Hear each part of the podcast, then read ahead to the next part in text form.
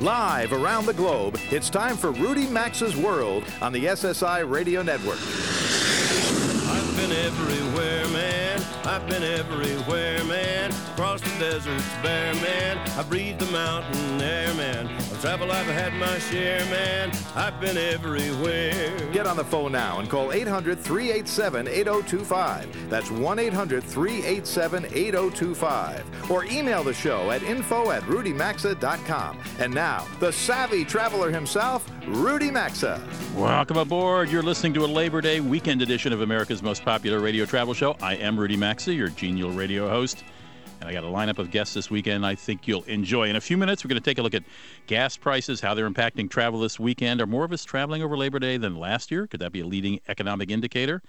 Got to tell you, I saw regular gas priced at 4.50 a gallon in Chicago when I was there earlier this week. Yikes! Then we're going to take a look at the backstory of a great ocean liner. While the Titanic got all the publicity this year, a ship called the United States ruled the seas before the introduction of the jet plane. It was the fastest, safest, and most luxurious cruise ship in its day, and it was a dream of one man. We'll learn more at about 18 after the hour. And how many countries are there in the world? Well, it depends on how you count them and who you ask. Travel journalist Bruce Northam joins to explain. And you probably don't think much about airline fuel, how much it costs, how it gets to your local airport. John Heimlich is the vice president and chief economist at the Airlines Trade Association. He thinks a lot about airline fuel, and I think you'll find what he has to say quite fascinating. Toward the end of the hour, of course, I'll have my deals of the week, but let's start by taking a quick look at the news in travel this week. Well, this weekend, United begins selling tickets for the first domestic flights of Boeing's Dreamliner 787 aircraft. While the new plane, called the sports car of the sky by some, has been flying international routes for some months now, United's 7:25 in the morning flight from Houston to Chicago on November 4th will be the first commercial flight of the plane in the U.S. This, of course, is Boeing's new baby with oversized passenger windows, whose special gel is called an electrochromatic dimming system. You can dial down the amount of light coming through the window with a button. The luggage bins are larger. The plane can be pressurized at altitudes as low as 6,000 feet, which should make flying more comfortable. And Boeing also promises the humidity level will be higher in the plane, which also help passengers avoid that dried out feeling that accompanies long flights. Uh, internationally, United will uh, will begin flying at 787s between Houston and Amsterdam, uh, and uh, th- this year to Japan, and next year, excuse me. United's going to start flying between Houston and Amsterdam this year, and next year to Japan, China, Nigeria, and London.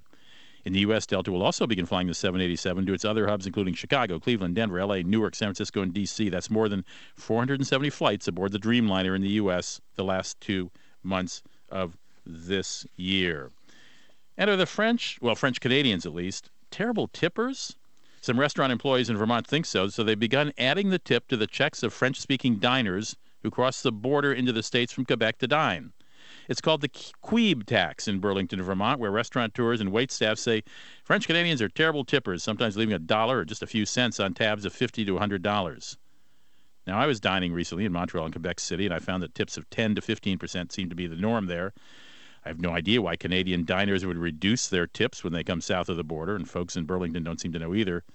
But don't speak French if you go to a Burlington restaurant, because, or if you do, at least make sure you don't tip twice by noticing a gratuity, by not noticing that a gratuity has been added to your tip. All right, it's Labor Day weekend, traditionally a big driving holiday. We thought we'd check in with someone who keeps tabs on these kind of things. Leslie Carlin is an etiquette and travel expert with TripAdvisor.com. Leslie, welcome back to the show. Oh, thanks for having me.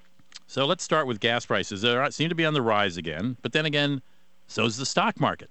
Though Republicans think the economy is going to hell in a handbasket, are we a traveling kind of country this Labor Day weekend or not?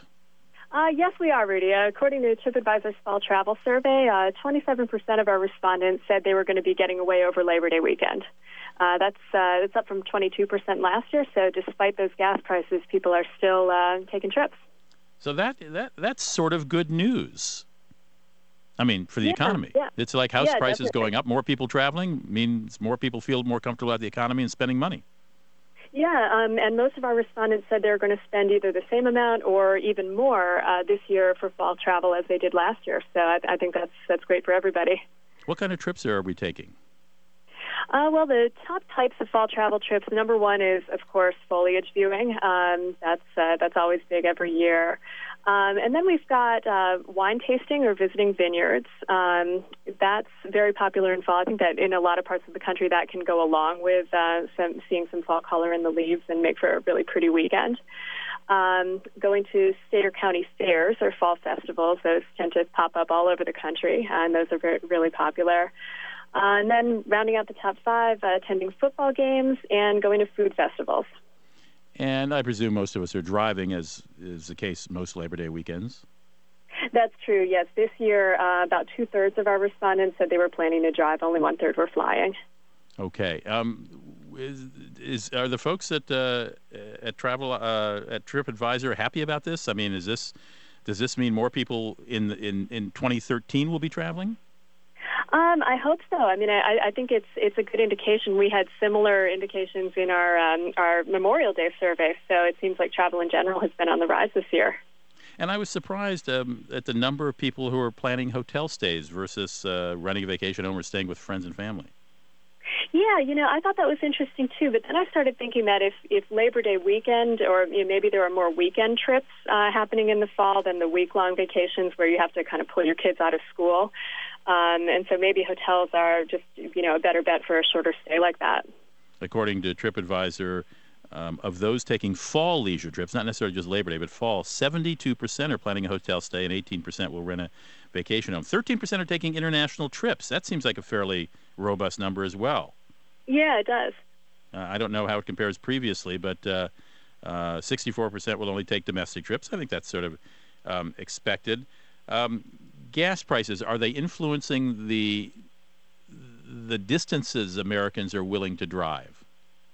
Um, well, we found that most travelers are, if they're driving, they're willing to drive uh, between 100 and 300 miles. Um, only about 16% are willing to go over 500 miles.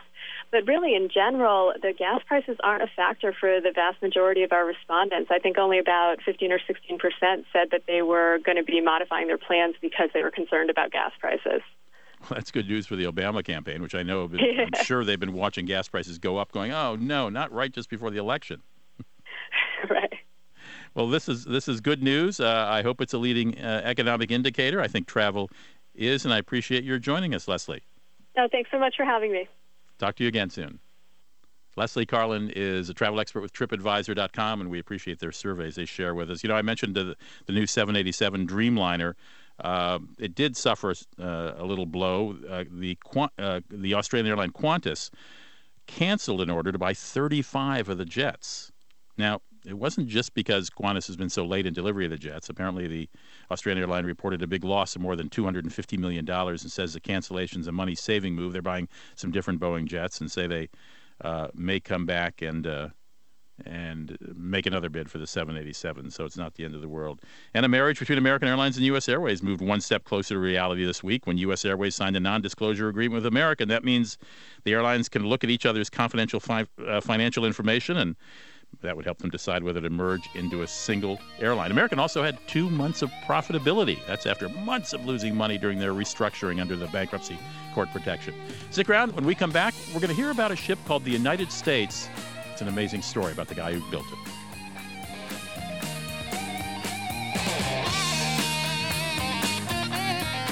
To participate in the program and speak with Rudy Maxa, call 800 387 8025 or email the show at info at rudymaxa.com. I'm happy to bring you the next chapter in a fun contest series sponsored by our friends at Travel Guard. After a lifetime of waiting, Kenneth and Kim had their retirement trip to Italy at last.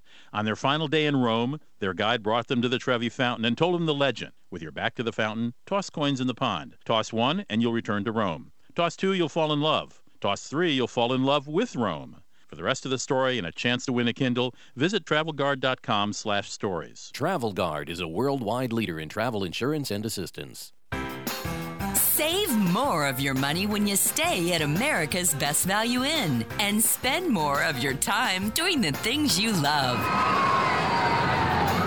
With over 1,000 hotels in North America, we've got you covered with free internet, continental breakfast, and hundreds of instant rewards with our Value Club. Visit americasbestvalueinn.com. With value right in our name, you know you're getting a great deal. My name is Jennifer. I'm 44, and I lost weight with the Amberen program. My name is Kim. I'm 47, and I lost weight with the Amberen program. I'm Jane. I'm 52, and I lost a ton of weight with the Amberen program. Even my belly fat is gone, and it was so easy. Thousands of women over 40 who used to struggle with weight gain are having incredible success with the Amberen program. That's because Amberen focuses on hormonal balance. The leading cause of weight gain in women over 40, especially during menopause, is hormonal imbalance. Until you balance your hormones, losing weight can be practically impossible. But the Amberen program balances your hormones naturally, making losing weight surprisingly easy. Plus, Amberen eliminates other symptoms of unbalanced hormones, like hot flashes, irritability, and sleeplessness. Call in the next 15 minutes to receive a complimentary risk free trial with a 30 day supply free. Call 1 800 525 2563. That's 1 800 525 2563. 1 800 525 2563.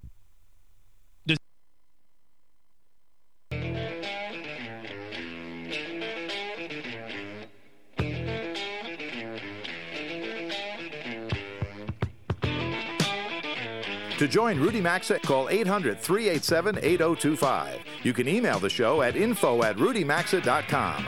Now back to Rudy Maxa's World. And this segment of the show is brought to you by our friends at Travel Guard. It's a Chartis company, a worldwide leader in travel insurance. Travel Guard provides products and services to millions of travelers around the globe, helping leisure and business travelers alike solve problems and manage risks. And right now, if you visit travelguard.com forward slash stories, you can read the newest story in a series of true travel tales and be eligible for a chance to win a new Kindle. Every year, Travel Guard receives thousands of stories from travelers about their experiences, and in this latest one, a couple celebrates their retirement with a trip to Italy. And upon learning about the legend of the Trevi Fountain, their trip takes an unpredictable turn. You can find out the true ending to the story and earn a chance to win a Kindle by visiting travelguard.com forward slash stories or go to the website, Rudy, our show's website, rudymaxa.com, scroll down that homepage, and click on the Travel Guard logo great new book out from Simon and Schuster. It's called A Man and His Ship, and it's written by Stephen Ujifusa. Have I pronounced your name correctly, Stephen? Uh, yes. Thank you very, very much. This is a story of America's, as the cover says, America's greatest naval architect and his quest to build the SS United States. And when I've told friends this week that I was interviewing Stephen about his new book, or uh, you know, I said, "Oh, this is a great story about this ship." Everybody said Titanic, and I guess this was the year of Titanic, wasn't it, Stephen? Uh, yes, uh, uh, 2012 was the 100th anniversary, but this is also the 50th anniversary of the maiden voyage of America's greatest uh, ocean liner. And in many ways, this ship, the SS United States, incorporated many of the lessons that uh, from the Titanic disaster. And it's really a ship that was willed into existence by one man, William Francis Gibbs, a name not known to most Americans, and a guy who had no formal training in ship design. Am I correct? William Francis Gibbs uh, was kind of like Steve Jobs, in my opinion. He was uh, born to a very wealthy family in Philadelphia in 1886, and uh, from the age of eight, he knew he wanted to be a naval architect when he saw uh, a ship launched on the Delaware River. But he had he realized from a young age he was not particularly good at math. So he, had, he did take some engineering classes in college, but he didn't do that well. So basically, he overcame that through a lot of hard work and self study. In fact, he said the only way you could truly learn something is to do it by yourself. Well, this is a, phenomenal story because I just can't imagine someone who didn't take an, in, you know, come out with an engineering degree could do this. I gather he just kept looking at ships. What, did he travel on them a lot? Did he sail on them and examine things? He did travel on, on them as a young man when his family had money. Uh, his senior year at Harvard, his family went bankrupt and he had to uh, go out and work for a living himself. He actually ended up being trained as a lawyer but even while he practiced law very unhappily uh, for a year, he had a his apartment was just stacked full of shipping publications, engineering publications, and would study them very, very carefully. In fact, when he was in college, he um, spent a lot of his time redesigning British battleships out of old uh, publications, and he actually hid uh, those drawings from classmates. He was afraid he'd get bullied for it but World War II came along, and his life started to change. He started to get much more into ships, didn't he? Well, World War II was a turning point for him because his firm was uh, the largest contractor for new construction during, during the war. Uh, he had a small business with his brother uh, doing passenger ships, but by the late 30s, he realized that his real talent was working with the U.S. Navy, and his real talent was, although he was a very good designer and taught himself how to be a good designer, his real genius was project management. How do you take a vision, concept for a ship, oversee every single uh, aspect of the construction? It was his uh, drive and will that led to the creation of the Liberty ship, which was the humble cargo ship that carried so much uh, goods and passengers and troops across uh, for the build-up of D-Day. He helped design the Normandy landing craft. And uh, so that's where he really learned his skill as a naval designer, but also as a government contractor. My guest is Stephen uh, Ujifusa, who uh, uh, is a his, historian and has written a great history of the ship called the SS United States. And th- this ship is what his dream was. Already built the Liberty ships. He he was a great contractor and a great guy for running crews at the right time. But he had this dream to make the fastest, most luxurious, and safest passenger ship, as you say in your book. The speed thing, tell us about this competition that existed at that time. Well, this is a time, the first half of the 20th century, when ships were not like today's cruise ships, just sort of roaming around from port to port. Ocean liners back in the first half of the 20th century were transportation from point A to point B. That meant New York to Europe. And people on these ships were getting there, wanted to get there in a hurry and ships were the only way to go for a long time. So nations vied with each other, and governments poured millions upon millions of dollars in subsidies to steamship companies to build the fastest, the most luxurious ships possible. And basically, you had the major powers of Europe. You had France, you had England and Germany. You also had Italy for a time uh, that built the fastest ships in the world. And this competition was called the Blue Riband of the Atlantic. The Blue and Riband, R I B A N D. I had not heard it till I read your book, The Blue Riband. Right. Yes, this is kind of like the space race of the early uh, right half of the 20th century. Okay, so he was determined to win that. He was definitely determined to win that, and uh, America had not held a ship with a transatlantic speed record since 1851. And so by the time plans for the SS United States came about in the late 40s, William Francis Gibbs said, I don't want just a luxury liner. I want to build a ship that can take the speed record and also be turned into a troop carrier in times of war. And usually the ship that had the transatlantic speed record became the most famous ship in the world and became sort of a standard bearer for the nation whose flag she flew. And this ship, the SS United States, that he finally got to build later in life, did it, didn't it? It did. She uh, captured the uh, transatlantic speed record on her maiden voyage, July of 1952, and she sailed from New York with a, a large number of celebrities on board. You had Vincent Astor and his wife. You had David Sarnoff, who was the president of uh, RCA. Uh, Fritz Reiner, uh, conductor of a famous conductor, and you also had uh, the daughter of the president of the United States, Margaret Truman. And this voyage was a big party. Everyone was so excited about this, and she took the record in three days, 10 hours, and 40 minutes at an average speed of 35.59 knots, which was four knots faster than the Queen Mary. And when the SS United States pulled into Southampton Harbor, amid all the cheering crowds and and uh, photographers and journalists, the captain of the SS United States was asked, oh, "Don't you feel proud about this? What's the? Uh, don't you feel? How do you feel about this incredible accomplishment?" And Colin Manning said, I had more power up my sleeve. We were just cruising, which the British found very arrogant. But in fact, the SS United States could go a lot faster, and they'd only gone two thirds power on that crossing. Wow. What I just I, I, want to ask you about what happened to the cruise ship, but just give me a minute on the rudder. Why was the rudder so s- secretive? Why was the, the design of it so secretive? William Francis Gibbs was obsessed with secrecy. He was obsessed with his competitors stealing uh, his ideas. He had done a bit of that himself in the 1930s when he looked at famous ships like the Normandie and the Queen Mary and studied their hull design. He was it, he basically made it uh, impossible for anyone without proper security clearance to look at anything below the waterline, the propellers, the rudder, the engines. All of that was government classified because of the ship's possible military oh. use. You couldn't go down into the engine room like with others. Let's say you're a passenger on the SS United States and you want to look at the engine room. That was not allowed, unlike other ships. Oh. The only passenger that had clearance to do that, uh, because he was such a big shot, was the Duke of Windsor. All right, I'm going to jump ahead because we're running out of time. Let, let me let me transition very quickly by saying about six years into the service, the first Boeing jet started crossing the ocean, and that began a slow, well, not so slow demise of cruise ships as a way to get to and from, as opposed to take a leisurely cruise today. We've got one minute left. Um, Stephen, where is the ship today? What is its status? What are your hopes for it?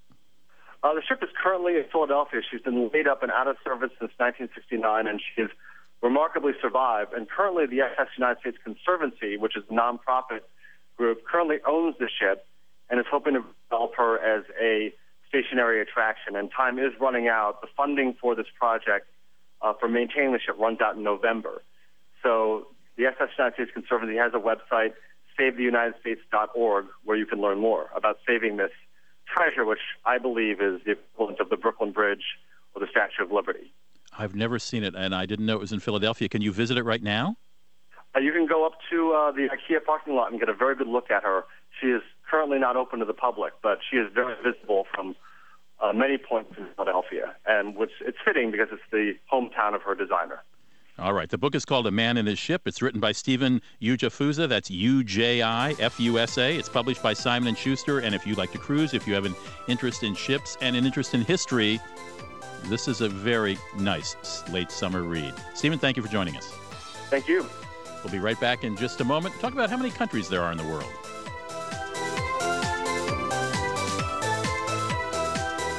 Rudy Maxa's World is coming right back, so get on the phone now at 800 387 8025. That's 1 800 387 8025. You can also enjoy the program anytime at rudymaxa.com. Going on vacation? We like to think we'll never have an emergency away from home, but the truth is, accidents happen. Take Susan and her husband David. They were strolling in Munich when Susan stumbled on a cobblestone, fell, and broke her ankle. Susan needed surgery and wanted to be treated by her doctors at home. Luckily, Susan and David had a travel assistance membership from OnCall International, so they didn't need to worry. OnCall helped them with everything. Don't you want an emergency resource too? Visit OnCallInternational.com today or for more info, visit rudymaxa.com under sponsors. Folks, you remember why it's so crucial to have access to travel assistance on every trip, right? Well, if you're like me, you have OnCall International. On the line is the company CEO, Mike Kelly. Mike, why is membership with OnCall International so important? Rudy, OnCall International is a trusted leader in emergency evacuations. We offer medical evacuation to the hospital of your choice. We cover any trip beyond 50 miles from home and we offer plans to fit every budget or need. Save 30% off your membership today with the code MAXA30 at OnCallInternational.com.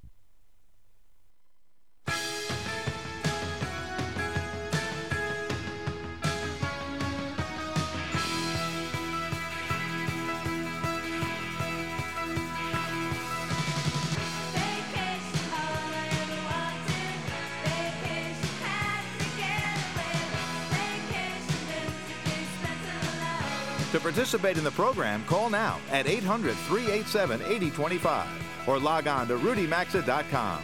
Here's Rudy Maxa. 33 after the hour, and this segment of the program is brought to you by the good folks at OnCall International. We all know that sometimes the unexpected happens while traveling. If and when it does, you can protect yourself with a reasonably priced annual membership from OnCall International. The company provides the best assistance you'll need during an unforeseen medical or travel emergency, even a situation such as social or political unrest if you're visiting somewhere where those things happen. From unexpected illnesses to life threatening accidents, delayed luggage, or legal woes, OnCall International gives you help you'll need to return home or get back to enjoying your trip. More info at OnCallInternational.com or just go to the radio show website, RudyMaxa.com, click, scroll down on that homepage and click on the OnCall logo. So, how many countries are there in the world? Well, it might surprise you to know that a lot of people don't agree on that. Bruce Northam is a travel writer and a travel videographer, and uh, if you go to his website, AmericanDetour.com, you'll see many videos of his travels to get this 125 countries. This is a traveling man. Bruce, uh, welcome to the show. I know uh, I, I wanted to have you on because I know you've been you've been working on a book that required you to sort of say how many countries there are in the world. That's right, Rudy. I'm happy to meet your audience. Uh, my next book is called The Directions to Happiness, and it's a it's 125 characters I've met in as many many countries and the wisdom that they shared. But there, the country count around the world is is a toughie, depending upon who you who you believe. The UN recognizes 193 countries. That was 192 until Sudan split in 2 Mm-hmm. FedEx delivers to 220 countries, countries and territories. The Olympics hosted 204 countries. And then there's the Travelers Century Club, and they put that number over 300 by calling places like Alaska and Hawaii their own country. What is the Travelers Century Club? Well, it's a, a club for. I- I'm not in the club. I don't. I don't like. I don't really join clubs. I can't take any more mail. but it's it's a it's a club that if you've been to more than 100 countries, you're you're part of their annual meeting. But they do some interesting things. Um, like for instance, the UN does not recognize Martinique. They they lump it in with France. Of course, Martinique is its, its own country. Taiwan's not recognized by the UN. Um, uh, and then, then again, on the flip side, North uh, FedEx delivers to North Korea. So, you know, th- they subdivide Antarctica into seven different countries. So Who does? to eight, FedEx? No, uh, The Century no, uh, Travelers Century Club. Oh, I'm sorry. They Okay, got it. subdivide Antarctica into seven countries. Why is that? Because Well, th- because it just they when a region is, you know, really something new and different unto itself compared to another another place, they uh, they, they break it apart. So they have names for these seven countries, quote unquote, in Antarctica? Yeah, yeah, they they do. TravelerCenturyClub.org. You, you know, it's an interesting way to to look at the world because you, I mean, really, if you get right down to it, I mean, Russia is uh, the USSR was 11 time zones. I think I think Russia is now nine time zones, and considering that one country is just you know it's mind-boggling. Well, you know, in the face of it, uh, just asking this question out of the blue, how many countries are in the world? It seems like you're just going to open the atlas and th- somebody will tell you exactly the amount of numbers. Are are these? Is this a point that is argued?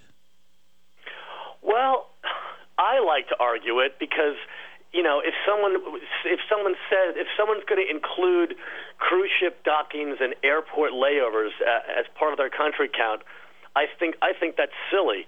Um, you know, it's really uh, just think about how different Arizona is from Maine. I mean, they, they don't break th- th- those places into different countries, but Right. you know, a coun- you could spend years just in Canada. You know, Canada has 10 provinces, three territories, and a high Arctic region. The diversity in Canada is, you know, it's more more than you'd find in Europe. You know, obviously, um, and Europe uh, Europe is probably four percent the size of Canada. But just the sheer number of countries, you would think there'd be one yardstick that everybody agrees to, and clearly there's not. Well, you know, as I said, there were 204 countries competing in, in the Olympics, and that sounds like a pretty humane approach to the number. Yeah, okay. I can understand why FedEx might have, have a few more because they have to get it right to your door. Um, Right. uh, but I don't understand why the Century Club is calling Alaska and Hawaii different countries. I certainly understand they're different places. Though but, they, uh, I mean, they are completely different from the mainland. okay, but, but, but you could go to the little island of uh, Lanai on Hawaii, and they have microclimates where once you, you could be blindfolded, and when the blindfold's taken off, you could think you're in a Montana forest. And then seven minutes away, you can think you're in the south of France. So, you know, you could argue that till the cows come home. E- exactly. It's a, it's a, it's really it's a source of entertainment to talk about it. Give, give me a minute about uh, AmericanDetour.com. What is your goal when you go out with a camera to a new place? Well, it's to follow a travel writer on his journey. Um, you know, I've, I've been to about 130 countries, you know, and I, and I, I, you know, for instance, I, I consider Puerto Rico its, its own country. It's not lumped in with the U.S. Everything is different down there. It's, they have their own culture.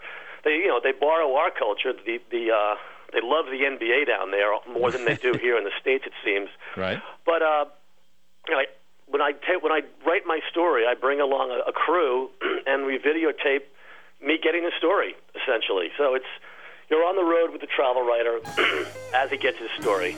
All right, you can you can see those stories at AmericanDetour.com. My guest is Bruce Northam, who gets out and about, obviously. Hey, Bruce, thanks. This is the first time on the show. Hope to have you back. Thanks so much, Rudy. Take care.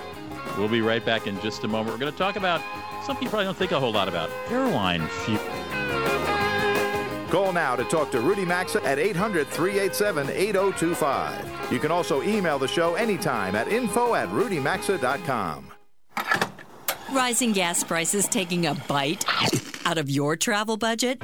Here's something to chew on. You can get more mileage from your travel dollar by staying at America's Best Value Inn, where you'll enjoy free continental breakfast, internet, and HBO at over 1,000 hotels in North America. Plus, join our free value club for room discounts, upgrades, and other instant rewards. Visit americasbestvalueinn.com. With value right in our name, you know you're getting a great deal. Yum. I'm happy to bring you the next chapter in a fun contest series sponsored by our friends at Travel Guard. It's one of thousands of true travel tales they receive every year. Diane and her friend were enjoying a summer cruise in the Mediterranean when her legs started to itch uncontrollably. She let it go, thinking it would get better, but when she noticed it getting inflamed and red, her mind went to her worst fear. For the rest of the story and a chance to win a Kindle, visit travelguard.com slash stories. Travel Guard is a worldwide leader in travel insurance and assistance. Save more of your money when you stay at America's Best Value Inn and spend more of your time doing the things you love. With over 1,000 hotels in North America, we've got you covered with free internet, continental breakfast, and hundreds of instant rewards with our Value Club. Visit americasbestvalueinn.com. With value right in our name, you know you're getting a great deal. Hey, folks, how will you get home if a riot or natural disaster happens while traveling? If you're like me, you'll have membership with OnCall International. On the phone is the company's CEO, Mike Kelly. Mike, tell us about this coverage. OnCall International's deluxe membership includes all the great benefits of our annual membership, but also covers emergency evacuation due to earthquakes, volcanoes, political riots, military coups, and more. Folks, save 30% off your membership today with the code RMAXA30 at OnCallInternational.com. My name is Jennifer. I'm 44, and I lost weight with the Amberen program. My name is Kim. I'm 47, and I lost weight with the Amberen program. I'm Jane. I'm 52, and I lost a ton of weight with the Amberen program. Even my belly fat is gone, and it was so easy. Thousands of women over 40 who used to struggle with weight gain are having incredible success with the Amberen program. That's because Amberen focuses on hormonal balance. The leading cause of weight gain in women over 40, especially during menopause, is hormonal imbalance. Until you balance your hormones, losing weight can be practically impossible. But the Amberen program balances your hormones naturally, making losing weight surprisingly easy. Plus, Amberen eliminates other symptoms of unbalanced hormones, like hot flashes, irritability, and sleeplessness. Call in the next 15 minutes to receive a complimentary risk free trial with a 30 day supply free. Call 1 800 525 2563. That's 1 800 525 2563. 1 800 525 2563.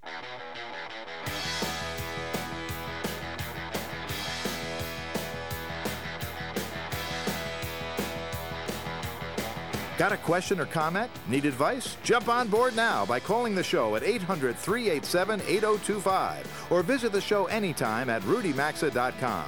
Now back to Rudy Maxa's World.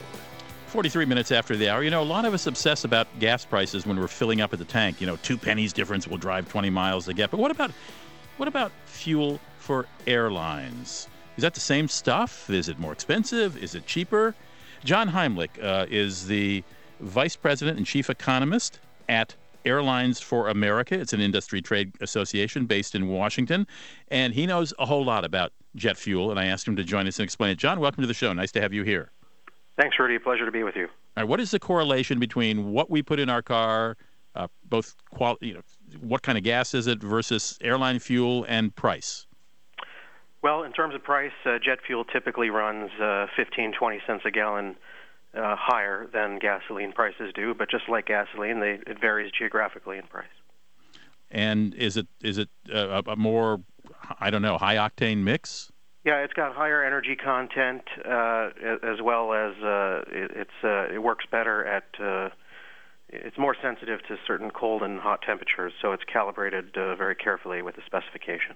And obviously, the price of jet fuel uh, uh, helps determine the price of an airline ticket. I'm looking at some stats here. May 09, jet fuel cost $1.11 a gallon. What is it today? Uh, we're looking about r- roughly 320 a gallon these days, and that's Whoa. just at the refinery before before fuel taxes, transportation costs, that sort of thing. So it has tripled in four years. It, it has. Three years, excuse me, three Yeah. years, John. Yeah, it's been staggering. It, it's uh, it's the airline's largest and most volatile cost, representing uh, in the first half of this year 34% of airline expenditure. And so we stop feeling sorry for ourselves when we fill up. What does it cost to fill up an airplane? Oh, it can be uh, it can be uh, thousands or tens of thousands of dollars on that order, depending on the uh, equipment. You you typically have uh, on, a, on a narrow body maybe seven to ten thousand gallons uh, on board for a given flight. And that's over twenty thousand dollars then. Yes, it is. Wow. And how does I, you see fuel trucks running around airports? How does the fuel actually get to the airport, though? Yeah, so so on airport, it's a combination of trucks and underground uh, hydrants, uh, pipes, depending on on the airport, because we try to minimize congestion on the airfield. Getting to to the airport, I'd say about 90% of the jet fuel lifted at U.S. airports travels by underground pipeline, and those are multi-product pipelines, interstate that that carry uh, gasoline, diesel, jet, and our heating oil and are commingled, and then there may be a truck portion, but it's it's uh, predominantly by pipeline. That is fascinating to me. So if, if one had X-ray vision, one could see a network of big, big, wide pipes carrying jet fuel to airports around the, major airports around the United States. That's right. There there are about seven seven major uh, sort of arterial pipelines in the country, and then they have these offshoots that uh, that then take it to take gas to gas stations, diesel to places, uh, uh, heating oil, and then the jet fuel will have a break-off line that might run to an airport. Yes. Maybe because I'm a guy, I find it fascinating. But let, let me just go back to prices for just a moment. Can can an airline shop around for a cheaper gas station? Uh, generally, uh, fuel is the great equalizer in our business. Pretty much all airlines pay the same price. They might change the geographic mix of what they purchase, and there are some differences, especially due to transportation costs. They may try some hedging, but in terms of the physical contract with the supplier, they they pretty much all pay the same price. But I mean, you can't uh, you can't fill up, say, I don't know, south of the border or in Liechtenstein and get cheaper gas or fuel and, and No, you got to fill up at the airport where you the- need it. Where you need it, yeah, yeah. We don't And we don't fill up and then uh, sort of drive to the airport, as it were. And is there a place where uh, jet uh, fuel is refined? Well, it's refined uh, essentially all over the world. As far as the U.S., the largest amount of production is by far in the Gulf Coast region. You know, knock on wood with these tropical storms. Right. Fol- followed by the West Coast, then the Midwest, and then it then it pills from there. But uh, but a, a fair bit uh, uh, is comes from overseas, from from Asia, from the Caribbean, even Latin America, uh, and increasingly uh, as well as in the Middle East and such. Uh, And- I'm go sorry, ahead. go ahead, Joe. I'm sorry, didn't just, just as one example, you may have one airport that takes 100% uh, domestic sources, and you might have an airport like LAX where 50% comes from overseas. Fascinating, fascinating. Um, what's your prognosis for the next few months? Or if you knew that, would you be a very rich man because you'd speculate on the price of oil? yeah, well, uh, that'd be true. What, what we can do is we can look at what the Department of Energy is saying. We can look at what the uh, market's trading at, and uh, for the first. Uh, the, the market's trading higher for the rest of the year. I hope that's not the case, but uh, what, what what is pretty clear is that we're running higher than last year's all-time record. So that's that's tough. John Heimlich, thank you for joining us.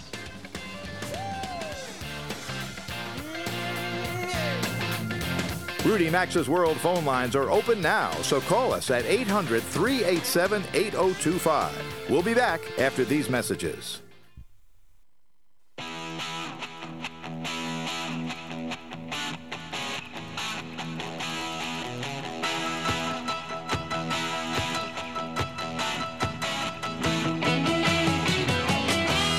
Segment of Rudy Maxa's World is brought to you by Service Magic. Now you can hire pre-screen home pros with confidence for repairs, remodeling, plumbing needs, maid services, and so much more. Visit www.homebuild411.servicemagic.com. That's homebuild411.servicemagic.com. Welcome back to Rudy Maxa's World, 52 minutes after the hour. Um, if you like to follow travel and you are on Facebook, uh, I'd be delighted if you went to my Facebook page, which is Rudy Maxa TV Show. I'll say it once again. I've been saying it for two, three years. I know this isn't a TV show, so don't look at your. If you're listening with someone else, don't look at them with a puzzled look. I know I'm on a radio show, but for fan pages, at least when I signed up, uh, Facebook didn't have a radio show category, and I do have a series of shows on PBS, so I chose TV show. But anyway, um, like me while you're, you, can read some past postings of places I've been. I put up some deals of the week and some random thoughts, as we all do on Facebook. I will not tell you what I had for breakfast or bore you with. Uh, um, how my grandchildren are doing. But anyway, uh, if you like me, they're trying to hit 2,000 likes. I think I'm only, I don't know, seems like I'm only 15 or 20 away. So help me out and like me. And you can write me anytime at rudy at rudymaxa.com. Rudy is R U D Y. Maxa is Max with an A on the end of it. If you've got an, a show idea or if you've got a travel question that others might benefit hearing about, um, I'll try to answer it on the air. We can uh, work that out. So just write me at rudy at rudymaxa.com or call 800 387 8025. This is an interesting stat I came across this week. You know, once upon a time, the Delta and U.S. Airways shuttles between D.C., New York, and Boston were how travelers got between those East Coast cities if they were in a hurry. But those hourly shuttles have steadily, and I mean steadily, lost business to Amtrak thanks to higher airfares, flight delays, and Amtrak's faster Acela train. I Acela train, excuse me. I hesitate to use the phrase high speed. Today, 75% of passengers between New York and D.C. go by train. Before 2001, and remember that's when security was certainly ramped up at airports, only a third did, from a third to 75%. Amtrak says its market share between Boston and New York has shot up during that same time period from 20 to 54%. Um, Amtrak's routes in the Northeast, we, you should know, are the only part of Amtrak that actually turns a profit. Still, the fares beat the airlines. The Acela fares between D.C. and New York average $145 each way, though the slower Amtrak trains have fares as low as $49 each way. U.S. Airways' cheapest one way fare between New York and D.C. is $236, about $90 more than even the Acela. Um, train also has Wi Fi and cell coverage, although both of those can be uh, dropped frequently. All right, let's do a couple deals of the week here. Let's see. We got the sounder? We got the sounder. Yep. Oh, there it is. There's the cash register. Thank you very, very much. Okay, if you've had a yen, pardon me for saying that, to go to Asia, um, Cathay Pacific has got a sale that ends next Friday, the 7th of September. Here's some sample fares New York City to Hong Kong round trip, $1,099 through November 30th. LAX Hong Kong, $1,149 through the 31st of December. Chicago Hong Kong, $1,160 through 31st of December. And Chicago Bangkok, 1,367 through the last day of this year. Pretty good coach round trip fares um, if you want to go to uh, Asia. So check out Cathay Pacific. They got a lot of other destinations too Manila, all kinds of places. Check it out. Radisson hotels have a sale. They're offering you 25% off if you pay in advance at what they call their, simply enough, advance purchase rate. For example, the Radisson Blu Aqua Hotel in Chicago, $195 for a city room view, or $215 for a park view with balcony. That's really cheap. I mean, I know at times this summer rates are up in the $400 range. If you want to get down to the Caribbean, the Radisson Blu Resort uh, Marina, excuse me, the Radisson Blu Resort Marina and Spa in San Martin has an early 30% off fall sale. Here's the price a room, breakfast for two, 245 bucks. Throw in a $15 a day resort fee, and you got, what, 260 and a 4% tax. This is valid between November 1st and December 15th. Remember, mid December prices always go up in the Caribbean for airfare and hotels. No advance booking is required for this. Kids under four eat free with a paying parent at buffets or from kid menus. Kids 5 to 12 receive 50% off buffet prices, and they stay free when staying with parents in a room with existing bedding. So that's the Radisson Blu Resort Marina and Spa in St. Martin in the Caribbean. If you need to rent a car on a weekend, Enterprise is off back with their $9.99 a day rental specials on weekends through late May. You can rent on a Friday, Saturday, and Sunday and return on Monday. But remember, Enterprise has these weird hours. They're not open like uh, some of their competitors are uh, all day and late into the night. Their neighborhood hours, excuse me, their neighborhood offices are generally closed on Saturday afternoons and Sundays. But you can use that to your advantage. That's why they rent cars so cheaply because they can't rent them around the clock as others can. Now, nine ninety nine is for a smaller car. You can pick up a full size car for seventeen ninety nine. But keep this in mind. This is great for sort of running errands, not for taking a long weekend trip because you only get 100 free miles. Those rates don't include taxes, by the way. Anyway, this offer is good through September 7th, so by next weekend or next Friday through May 22nd. And uh, airlines are announcing their biz class fare deals for Thanksgiving, Christmas, holidays, and New Year's. Newark to London, $1,544. JFK to Paris, 1910 LA to LA Rome, from Los Angeles Rome round trip, 2529 now, you've got about a week's windows around the holidays, such as you can take an outgoing flight in business class November 18th to the 25th, and you can return anytime November 23rd to the 28th. That's an example of that window during the Thanksgiving period.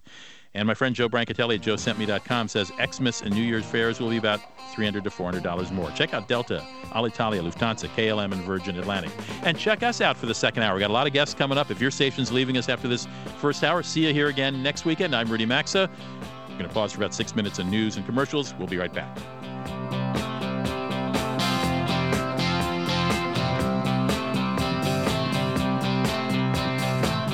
You've been listening to Rudy Maxa's World, and as always, you're hearing Must Hear Radio on the SSI Radio Network.